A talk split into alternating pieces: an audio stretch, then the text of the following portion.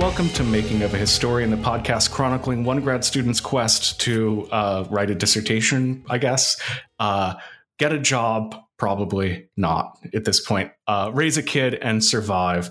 Uh, the pandemic. Um, today, I'm really happy to be joined by Dr. Tom Almeroth Williams uh, to talk about his uh, book, City of Beasts, which is uh, now out in a very reasonably priced paperback. Um, you can find uh, uh, Dr. Almeroth Williams' website at City of Beasts London info. Um, that's cityofbeastslondon.info. Um, and you can find his Twitter at Tom Almeroth W on Twitter. I'll drop all of those links in the show notes. Get the book; it's really interesting. Um, so, uh, uh, Tom, your your your book is about Georgian London, which is something that we've talked about on this podcast a lot because I'm also a historian of 18th century London. And I was really surprised when I read the book because it didn't look like the London that I've read about or written about. So, so tell me if I was just like dropped into 18th century London, like what does your book tell me? Like I would see, like what would, what would it be, it be like to walk down the streets? Great. Well, thank you first of all, Brendan, for having me. Uh, I'm calling you from a slightly rainy Cambridge, which is helping to put me in the the mood somewhat. Um, so, I mean, you, you said what it, what would it be like to to walk through Georgian London, and it's and it's uh, it's useful that you said walk because one of the um, things that amazed European and American visitors to London was that despite its size and busyness um, and danger, London remained a city of walkers. Um, and although the city had one of the most sophisticated systems for hackney carriages and and uh, ways for elite people to get about. Actually, even very wealthy and respectable people spent most of their time walking through the city. It was a big part of the recreational life of the of the city, um, but also an essential way to get about. Um, but as you're entering the city and, and, and walking through it, um, I mean, if you're arriving as a as a 21st century tourist, you're gonna uh, be shocked by the intensity of the of the horse traffic uh, for a start. Hmm. and by the early 1800s, you've got at least 30,000 um, draft horses working in the city. Uh, and you need to double that if you want to include um, all of the polite carriage horses that are drawing people around in the expensive um, West End. I, I have a question about horses, and this is going to sound, I mean, I'm going to reveal how urban my my mm-hmm. upbringing was. How big's a horse? Like, kind of in my imagination, I imagine it like about as big as a person, but but I think like I think they vary. So how big were yes, these horses? I mean there is some variability. I mean the the uh, I, I, the terminology might be slightly different in America, but the the the the, the, the kind of uh, we call them shire horses that you get in the 19th century and early 20th century that um, famously the kind of uh, big breweries in America still use them for kind of uh, marketing and advertising and stuff. So they're a bit bigger than your biggest 18th century horse, but we're still sort of talking 14, 15 hands, to use the equestrian. Um, so um, slightly higher um, than than quite a few Georgian Londoners. Um, I suppose, in a way, more interesting than their their height is their bulk and strength. And some of the industrial horses that that brewers, for example, that's they're the biggest industrialists in Georgian London. They were specifically buying these uh, sort of quite round chested um, large, bulky horses that needed to be very strong, big bones, big muscles to deal with the jolting that they were encountering as they were pulling these very heavy loads on uh, very dangerous, slippery cobbles. Um, and these brewers would still end up working those animals to death in a matter of years um, because it was such a, a, t- a tough working environment. So, I mean, as a modern visitor to the city, particularly if you're not a horsey person, uh, if you haven't grown up on a farm, I think you would find the experience of crossing the road um, pretty intimidating. Uh, the newspapers throughout the Georgian period, throughout the 18th and early 19th century, are absolutely full of spine chilling um, fatal accidents involving horses kicking people in the chest, uh, people being crushed, children playing in the street being run over or trampled on, people being bitten by horses in the street. So you need to have your wits about you in this city. Um, and of course, horses is is only one element of the animal life that you're going to face on on the so, street. So as as we were as as we would be walking through the streets of Georgian London, one thing that we'd have to be doing is we'd have to be paying attention to all of the horses, just in the same way as right now we have to like pay attention to the cars on the road, right? Am I get? And it's if yeah. we ignore them, we would get badly hurt. Yeah, exactly right. I mean, I think it's. I mean, one thing that, that I was really keen on in the book is that it's it's not just telling the story of animals; it's telling the story of of interactions, relationships between people and animals, between all the different trades and activities and animals. Um, so, so this kind of immersive feel, panoramic immersive feel that I was trying to to get across. So, when you're walking through the streets, you've got the din of all of these trades. You've got um, you've got all the tradesmen hammering and chipping. You've got machines grinding. Um, you've got steam engines, um, particularly in the in the in the second half of the period. Um, and then you've got all of this animal traffic. You've got street vendors loudly crying their wares in the street. Um, you've got people coming out of pubs and all of the noise of that. You've got dogs barking. Um, you've got the sound of um, of livestock droves in in the street. so it's really overwhelming. Wait, livestock, like, like cows. Yeah, I mean, so this is one of the um, one one in a way even more shocking, I think, than than than the horses. That it would have been impossible to walk through the streets of Georgian London at pretty much any point of any day without encountering um, cattle, um, often long-horned cattle, so pretty dangerous. Um, but also sheep, pigs. Um, in the part of England that I live in now, East Anglia, um, um, a lot of the time, particularly in the in the lead up to Christmas, they were driving live um, geese all the way from uh, all the way from East Anglia. Um, you know, we're talking kind of hundred miles here, all the way down into into London to be sold. Um, Wait, wait. So, so people would drive herds of geese hundreds of miles in the middle of winter to downtown London so that people could have geese for Christmas dinner. Yeah, absolutely. I mean, these poor geese don't actually don't actually make it into my book, but they had a sort of a tar put on their feet so that they so that they actually had feet by the time they got to London. Um, I mean, some some were carted in, but lots of them were walked. Um, and cat, cattle from as, as, far away as the Highlands of Scotland were driven all the way into London with pauses along the way when they would when they would graze.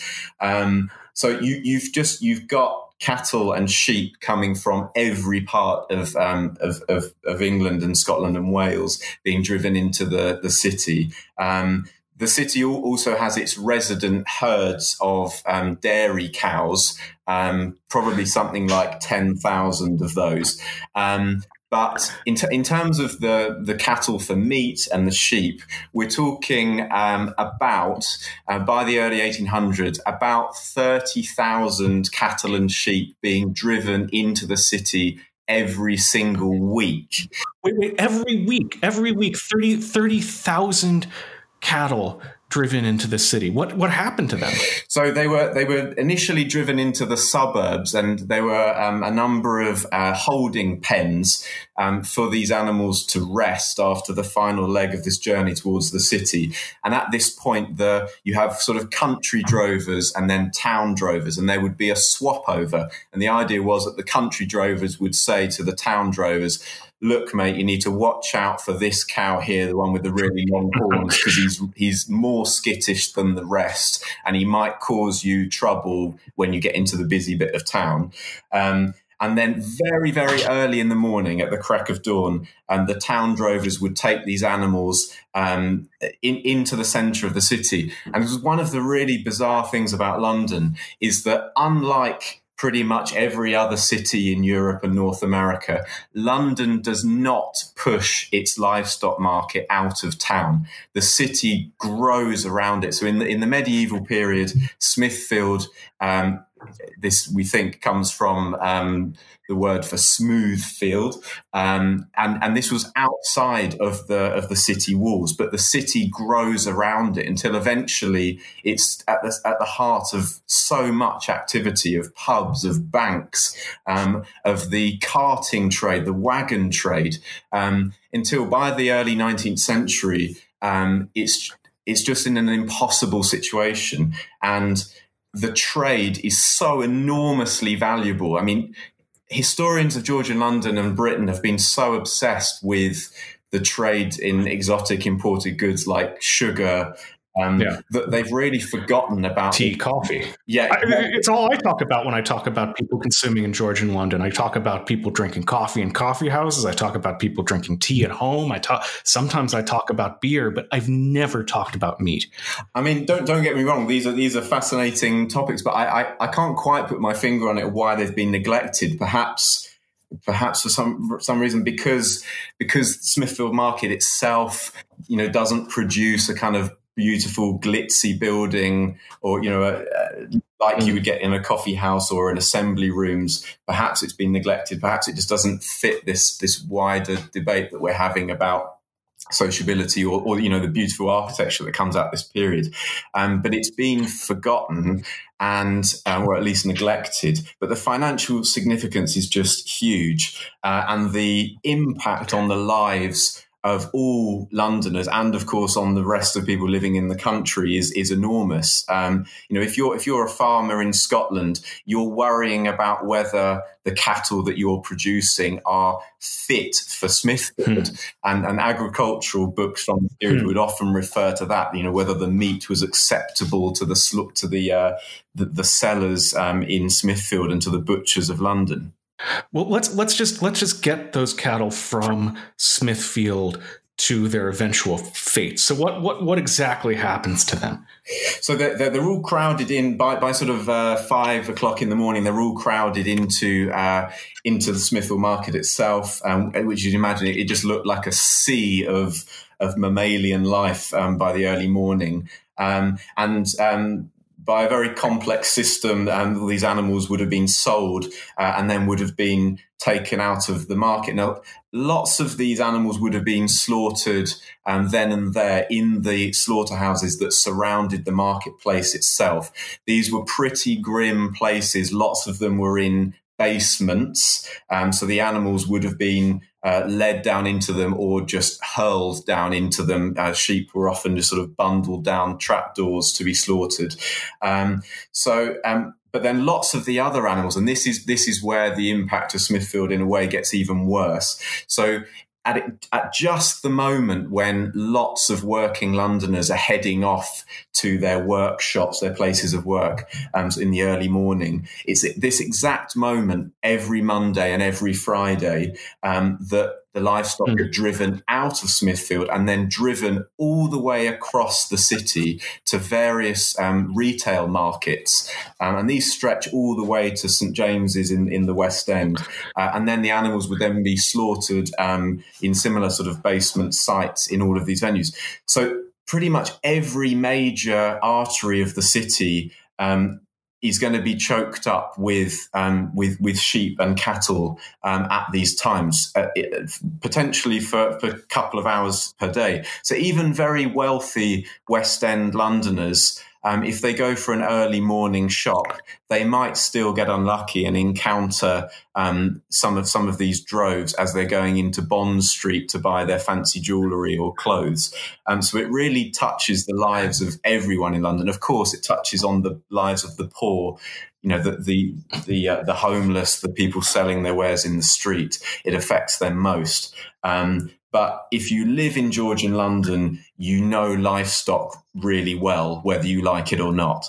So the the the the, the picture that I got from your book that just blew me away was of London as kind of a, a, an almost perpetual animal traffic jam, and not just cows and horses, but also pigs. Uh, you said geese, um, dogs. That, that that that that the amount of animal flesh around you as a Londoner uh, was just immense. Like like when I think of London, when I talk about London, I've, I've, I've talked about it as like the world's first modern city or something like that. I, I, feel a little embarrassed calling it that, but but that's how I've talked about it, and it it kind of it it makes me rethink that characterization of London as the world's first modern city to think of how much livestock, how much live animal stuff was around you at that time.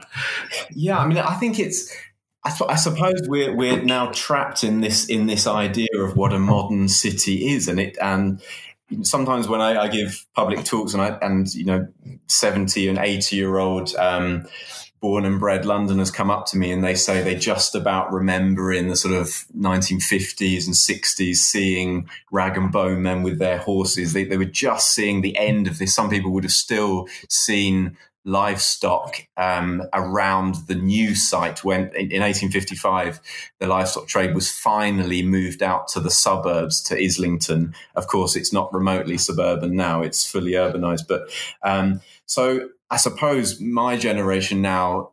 It, just feels completely disconnected. It, living in cities in the West, that is, feel completely disconnected from the idea of of a city that has such a large and crucial animal population. Like when I was raising my, I have a six month old, and about when she was like two or three months, I realized that she'd never seen an animal, that she'd only seen people. We're reading a book, uh, and there was a picture of a dog in it, and she got a little scared. And I was like, oh, she's never seen something that's not a human being. And that's a deeply weird experience for a person to not know anything but humans.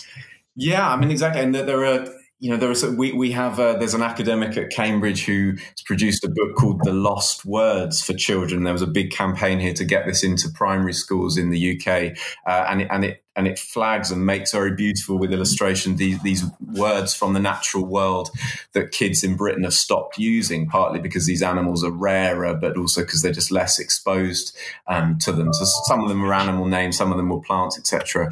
Um, so, I mean, I suppose that was something I was doing with the book quite a lot was trying to trying to imagine, how, although the book is not particularly about attitudes to animals, which has been covered by lots of people, as I was focusing on these tangible interactions. I, I call it dung bespattered interactions between people and animals. I was mm. trying to think, you know, what impact this might have on the way people felt about animals because I've always felt very uncomfortable about how people in the 21st century comfortably assume that our attitudes are so much more humane and enlightened now than they were in the 18th century. And people point to examples of cruelty without actually thinking about the kind of experiences that might have created them. Um, and so I, that, that's the thing yeah. I really hope that comes out from the book that, you know, once you understand, you know, how difficult, dangerous, unpleasant life could be in Georgian London. And when you start looking for nuances in the way that people are treating animals um, and understanding animal behavior. I mean, that, that's probably an unusual thing in the book is I actually read some animal behavioral science and tried to um, use that to explore um, individual acts um, in relationships between animals and people. So, you know, why does the Smithfield drover in William Hogarth's Second Stage of Cruelty, why is he beating the sheep's head? Uh, until he kills it. Hmm. You know, is it Why? is it as as Hogarth may or may not have wanted to lead us to believe, and as historians have led us to believe, because this man is working class and has been working with animals too long and perhaps was just born evil. Um, is he just doing this out of sheer brutality? Or maybe we should think about what that man's life was like and how how is hmm. that sheep behaving? This is not to cast blame on the sheep, but um, you know, if you're a poverty-stricken Smithfield drover, absolutely exhausted, you've got a kid dying of an illness at home, and you're struggling to make ends meet, and it's coming to the end of the working day, and your sheep start straying from the drove, and you you lose it. Then perhaps we need to work a bit harder to understand um, the motivations and behavior of those people as well as the animals. Well, let's let's talk a little bit about uh, one aspect of animals in the 18th century that you touch upon that that that, that uh, explores some of the themes that we've been talking about this podcast, which is animal labor and how animals and people cooperated together to do uh, a, a, lot of the things that, that we usually think of as, as, as industrial processes.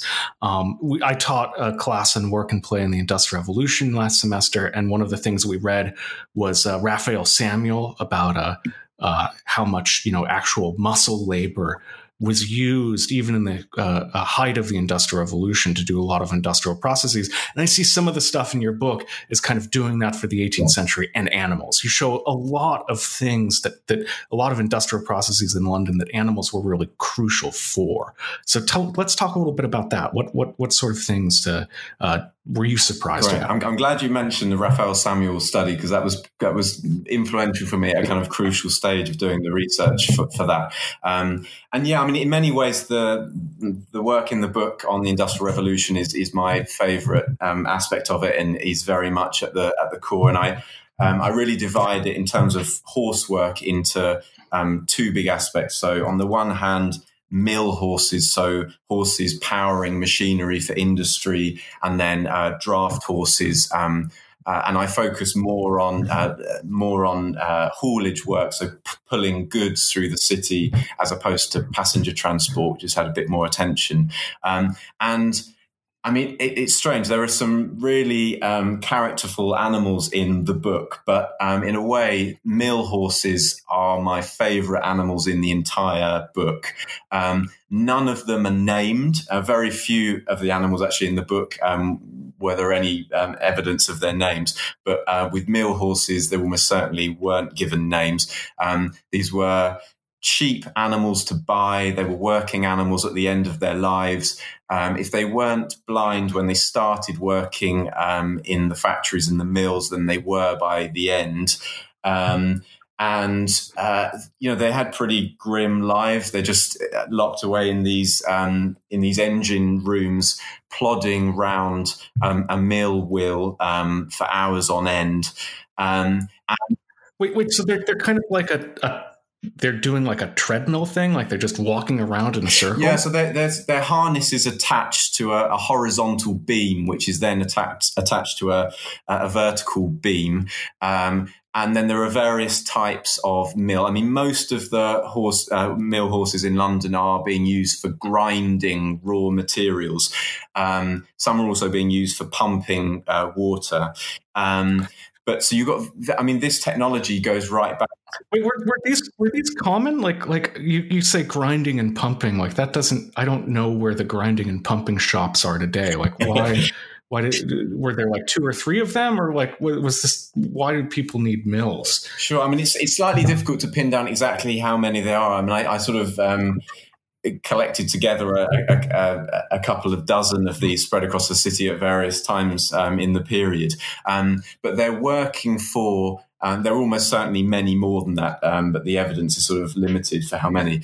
Um, but they're working in the some of the crucial industries. So brewing is the the most um, the biggest capital industry in in, in the city, um, and they are um, grinding. Mm grinding malt and they are uh, pumping water through the brewery. Um, and they're doing that until 1784 when Boulton and Watt um, adapt their steam engine to create a sun and planet type engine. Um, and that then starts gradually to take over the work of these mill horses. But um, the Brewers Mill Horse had already revolutionized the brewing industry. It already turned brewing into a mass production industry before, long before um, the steam engines arrived. And some um, significant brewers in London are still um, using mill horses. Um, in, uh, up to sort of 1805. Um, so they're hugely influential um, and yet really kind of physically modest um, animals. Um, li- living these very sort of tragic lives, um, but they're also, um, you know, they grind um, oak bark for tanners. Tanning the production of leather was another hmm. very significant industry, um, even in the 18th century. Um, they are pugging clay. Um, pugging might not be a word familiar. It's uh, sort of mixing um, brick earth um, clay, which um, was in rich supply, particularly in the northern suburbs of London. So these pug mills are being used by brick makers, and you've got this fascinating interaction between the mill horses. Um, women and children and men all working together, often in family groups, to, to create bricks. Um, a really tough trade to be involved in. Um, and and various other trades. I mean, my I suppose my, one of my favorite industries in the entire book is color making, um, or we would call it paint manufacture. Color making? They, they would call it color making rather than paint manufacture because um, throughout the Georgian period, um, you would tend to buy your pigment powder and then you would mix it separately with oil. Hmm. Um, so you've got um, some quite sophisticated arrangements with a mill horse in the middle, or you know, a team of four mill horses, and they might be powering um, eight grinding eight sets of grinding stones at the same time to produce an increasing array of newly invented colors. Um, house painting, the, the DIY trade uh, of, of the 18th century um, it, it, it, all it all sort of kicks off in the second half of the 18th century um, with with the Adam brothers and neoclassicism. So everyone wants these increasingly well, wealthy people want increasingly fancy, colourful interiors, um, and mill horses um, take over this work. Obviously, as demand increases, you need a sort of powerful um, a power source to to, to produce these uh, paints uh, more economically. So, so why do you need horses? Why not just get a person to like turn a, a, a mill? Like, is it really that hard? Well, so so initially, so for the for the artist paint trade, you have got these poor souls who are literally using their hands to power pestle and mortars. Um, and uh, and you know people working mills. I never I never came across that in in my research. I think um, the, the, the 18th century. It's crucial to remember, and this is certainly the case also in the tanning trade as well, which was coming under increasing pressure. The the, the the expense of human labor is soaring quite significantly in this period in in London. Mm. So you know, part of the industrial revolution is about getting um, people away in London, at least, from some of these more menial tasks and getting them to do more skilled tasks. So, having a horse powered mill to grind the bark then allows you to. Um, um, use the men that you're keeping on to do more complex tasks like checking on the vats mm. to make sure that the um, the chemical solution in there is correct. You know, to be working on ledgers, to be dealing with other tradespeople. Um, so animals bring efficiency and, and, cost efficiency to these to these industries and help them to go into mass mass production. And how how did how did animals and people work together? Uh, in my imagination, when you're telling me about these mill horses, they're just kind of like, I mean, I don't know horses very well, but but in my head they're just kind of machines, like one part of the machine. But what is was that it? Well, so I mean, it, one I found it, it's difficult to get a sense of um, you know to, to have a sort of bird's eye view of what was happening in these places. But there is an amazing coroner's report following the death of a paviour, a man who was sent in to repair the floor uh, in a silversmithing workshop in Clerkenwell. Um, and they were employing a mill horse to flatten uh, silver to produce these sheets of metal, which they could then quickly cut into all kinds of shapes. So sugar tongs, for example, mm. I hmm. actually own a very cheap pair of mass produced sugar tongs from this factory made by the very mm. horses that are implicated in this coroner's report. They're the same date. Um, I, you can tell I was getting a bit too carried away with my research when I when I bought these, but um, um, but this um, so you get this sense. There's this report. So the the men repairing the floor, they tried to duck under the beam of the horse mill as the horses were going round, and one of them was struck on the head by the beam and then trampled to death by the horses, who just carried on walking.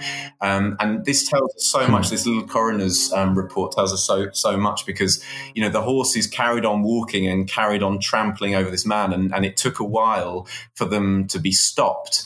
And eventually, the, uh, the stable boy arrived with a light, and he stopped the horses, and then they looked at the man and realized he was dead. But it's so interesting that the horses were allowed to keep walking, which just shows you that while they were supervised to make sure that they weren't being too lazy, they were also trusted to carry on doing their job. Once the mill was set in motion, they were left for a period of time. And throughout the book, there's this, I, th- I think, interesting um, balance between um, the fact that horses at least could be uh, trained and trusted to get on with their jobs. And the efficiency that that produced was crucial in the Industrial Revolution and crucial to the city's prosperity. But also, these animals create a lot of work for a lot of people. So, you know, the fact that the stable boy is the one who arrives to stop the horses, you know, he's there working on site, maintaining these animals. Um, and this really shone through when I looked at the. So, another very strange trade that these um, mill horses were involved in was the production of water pipes. Uh, throughout the Georgian period, hmm. the vast majority of London's water pipes were made with hollowed out tree trunks. Um, and hollowing them out uh, by hand was incredibly labor intensive and too expensive. So from around 1740, 1750, horses had taken over this work. Um, and so they're they're drilling with a borer through through these trees, and then the thin end of one tree would be inserted into the wide end of another. Um, and there's an amazing uh, series of uh, letters between the board of directors of of the biggest um, water company in London and um, and their kind of site manager. And he admits that uh, most of his mill horses have got sick with a, a virus that's prevalent in the city. Um, and he's kind of playing it cool and he says oh this is a great opportunity we can we can repair the mill that's looking a bit out of shape let's kind of profit mm. from the delay in production and the directors just flip out. You know, they, they are furious. Their letter back to him is kind of like, "What are you talking about? You need to hire in new horses immediately. We can't afford to stop production at all." Uh, and it just kind of emphasized how crucial these animals were, but also um, the fact that although they are frequently worked to death, um, a lot was invested in the care of these animals. Even the lowly mill horse um, still receive the attention of, of farriers and, and veterinary surgeons um, where it was felt profitable to the company. So I, I, just want to point out how different this view of the Industrial Revolution is from the view that I've been talking about in this podcast for, for like three years. So the, the, the way that I've been talking about the Industrial Revolution is that there's basically guys with machines run by coal that really happens in the the the, the Midlands, the the, the kind of north of England. London isn't really a big part of the story. Um, and neither is skilled labor. Really, what the big part of the story is is the replacement of capital, like big machines, and cheap energy with coal for skilled labor of, of, of human beings in, in, in only a, a fairly minor number of industrial processes, particularly like you know, textile manufacturing and metallurgy. But here is a really different story. It's the same time period. It happens in London. And you have not only power coming from animals, not fossil fuels, but you have this animal labor is skilled labor in, in a way, not super skilled, but the, the you can't just replace the mill horses with random horses that he got off the street because the horses seem to need to know how to work with people, right? Like they, they there's there's a certain amount of of of of horse knowledge, like knowledge on the part of horses that's that's essential to a number of industries uh, that that you're talking about, and that's just so different from the story that I've been telling all of my listeners and myself for for uh, uh, the entire length of this podcast. Yeah, I mean, it, it, it's certainly true that L- London has been neglected as a hub of the Industrial Revolution. Uh, I, am not the first to point that out, but we're few and far between historians of the Industrial Revolution focusing on, on London. And, and, and a big reason for that is people have been um, most interested in um, coal fueled steam engines uh, and in uh, water wheels and to a lesser extent in windmills. Uh, London was terrible at har- harnessing the power of its river because the Thames is tidal, very deep, and too rapid for most mills. It did have one set of water wheels um, on London Bridge, and it did also have some in Southwark, but they weren't particularly significant. Um, and it was also terrible at harnessing the power of the wind uh, because it was in a sort of in, in a bowl. Uh, so there were some windmills further out, but not close. So I think historic, and then and then, as you say, you know, it's the, it's the Midlands that's been associated with harnessing steam power. I mean, one thing that I'm very clear about in the book is that uh, just because I'm focusing on animals does not mean that I'm suggesting that London didn't adopt steam engines. It's also been overlooked that London was just as fast and just as ambitious at investing in steam power as more celebrated parts of, of, of Britain for the Industrial Revolution were. Um, but uh, until 1784, steam power wasn't useful uh, to most uh, to in, to most manufacturers because um, it was able to pump water, but not to turn machinery. Um, and the scales of production that are happening in Georgian London meant that for many um, for many manufacturers, um, they could carry on for, for decades using their horse mills. They didn't need to make that next step up to an expensive steam engine. And the horse was performing that role um, really well. Of course, most of them did eventually um, turn, turn to steam. But even brewers, the leading um, industrialists, um, even they do this quite nervously. And for some of them, it takes 10 or more years to make that transition. And sometimes they sell all but two of their mill horses, being cautious. And then something goes wrong with the steam engine's installation. And it, then they buy back the horses. And then it takes them another year to sell them off. Um, so, yes, you know, the mill horses do l- lose out in one way. Um, they're, they're, victims of their own um, success in a way. But uh, but that they are just crucial. And yes, it has been it has has been o- overlooked. Well, let's let's talk about another uh, story that that that uh, I've been talking about in 18th century London, which is we, we call it sociability. Um, my research is on clubs and societies, and one of the big stories that I tell is that in cities in Britain over the 18th century, there were a number of new ways to socialize. There were clubs where you could go and hang out with people who weren't your neighbors and, and talk about specialized things, but there were also like assembly halls where you could go and dance and, and new kinds of pubs and new parks. And there were there were all these new spaces of association that, that gave people a novel form of, of, of social life. And in my own research, when I study this, I, I, I sometimes see uh, things like jockey clubs and horse races and hunts, and I just kind of ignore them. But in you, you talk about you know, kind of like an animal sociability in London in the 18th century. Tell me about what I'm missing by just focusing on, you know, indoor activities.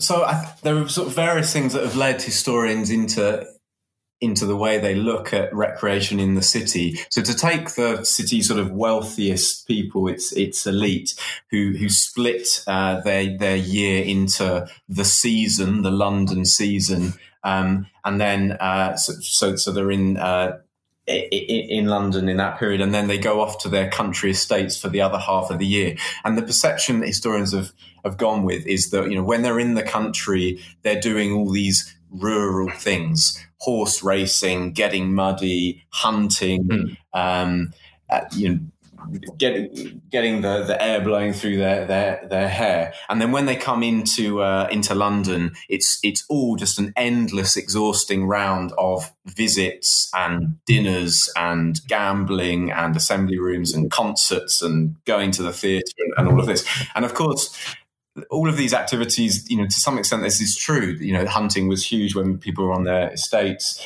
um, and people did love going to assembly rooms. Um, but because of this focus, people have forgotten on some of the other most um, most popular recreational sites for the city's wealthy. So um, Hyde Park was the most famous riding venue in Europe. Wait, wait, wait, wait. People went on ri- riding in Hyde Park. When, when I've when I've read about all these all these parks, I just kind of imagine people having picnics and like walking, promenading. I mean, so, so Hyde Park is very much uh, so the, the, the kings kings of England had had, um, a sort of a riding route um, through through Hyde Hyde Park, um, and as the park was gradually transformed, um, it was made more and more into a public riding venue from the 17th century. Um, and so you've, you've got this um, you've got a kind of a straight um, riding path um, for, for, riding on horseback which is known as rotten row. Um, and so that's very famous uh, in the city and it's still still called that today. Um, and then you've got carriage drives, um, and these increase throughout the throughout the period. Um, so you've got both going on. You've got people riding on horseback, and you've also got people riding in carriages, and the motivations for those people are slightly different. And then you've also got hundreds and hundreds by the end of the 18th century of spectators gawping at the horses and gawping at the riders in their finery and riding around. Um, you know, the way that you talk about it reminds me kind of how how people today you know how there's car nuts. Yeah. um, the people would spend a lot of time on getting exactly the right horse and would take care of them a lot and and they would just live for showing them off. Yeah absolutely. And you know there was a, a lot of symbolism involved in this. So you got to imagine that carriages are painted with you know, heraldic shields, um, the livery, um, you know, the uniforms of your servants, you know, gives away who you are from a hundred meters away. People hmm. can can tell which duke is coming towards them. Um, people would emulate one another, yeah, even down to um, the, aristoc- the aristocracy would choose a particular style of saddle or bridle, and then that would be copied by other um, wealthy Londoners. Um, so, so yeah, it's the it is the place to be seen. I mean, it's it's you got to imagine as well. You're you're lifted up in the air on your on your horse or in your carriage. It's the most impressive, dazzling way to be seen in in London. Uh, and people used all kinds of tricks on their horses uh, in the in the name of sociability. So you know you could uh, if you weren't in favour with an aristocrat, they would um, you know either order their coachman um, to to quickly steer away from you, um, or they would sort of invite conversation by slowing and stuff. So you there's some pretty brutal um, social tricks going on um, in, in in Hyde Park. But it's important to emphasise at the same time, but while while horses enable sociability, um, they're also and sort of an alluring pastime in themselves to the extent that for those who were beginning to get a bit tired of other people's companies, you know, we've all been in those dinner parties that don't go as you hoped. Um, and, and sometimes you want a, an escape from the kind of stifling sociability, um, either through work or, or through your social life. Um, and animals, horses, uh, in particular, provided an escape from that, uh, and not just for elite Londoners, but also going a little bit further down into this kind of middling and, and mercantile classes as well. Um, I mean, one of my favourite bits of the research was, um, I think it's fair to say, discovering uh, discovering this. Uh, mercantile culture of riding out. So the, these these guys are absolutely crucial to Georgian London. You know, they're really pushing the the, the, the, prosperity of the city. They're the they're the, the merchants arranging trade overseas. They're the insurance brokers.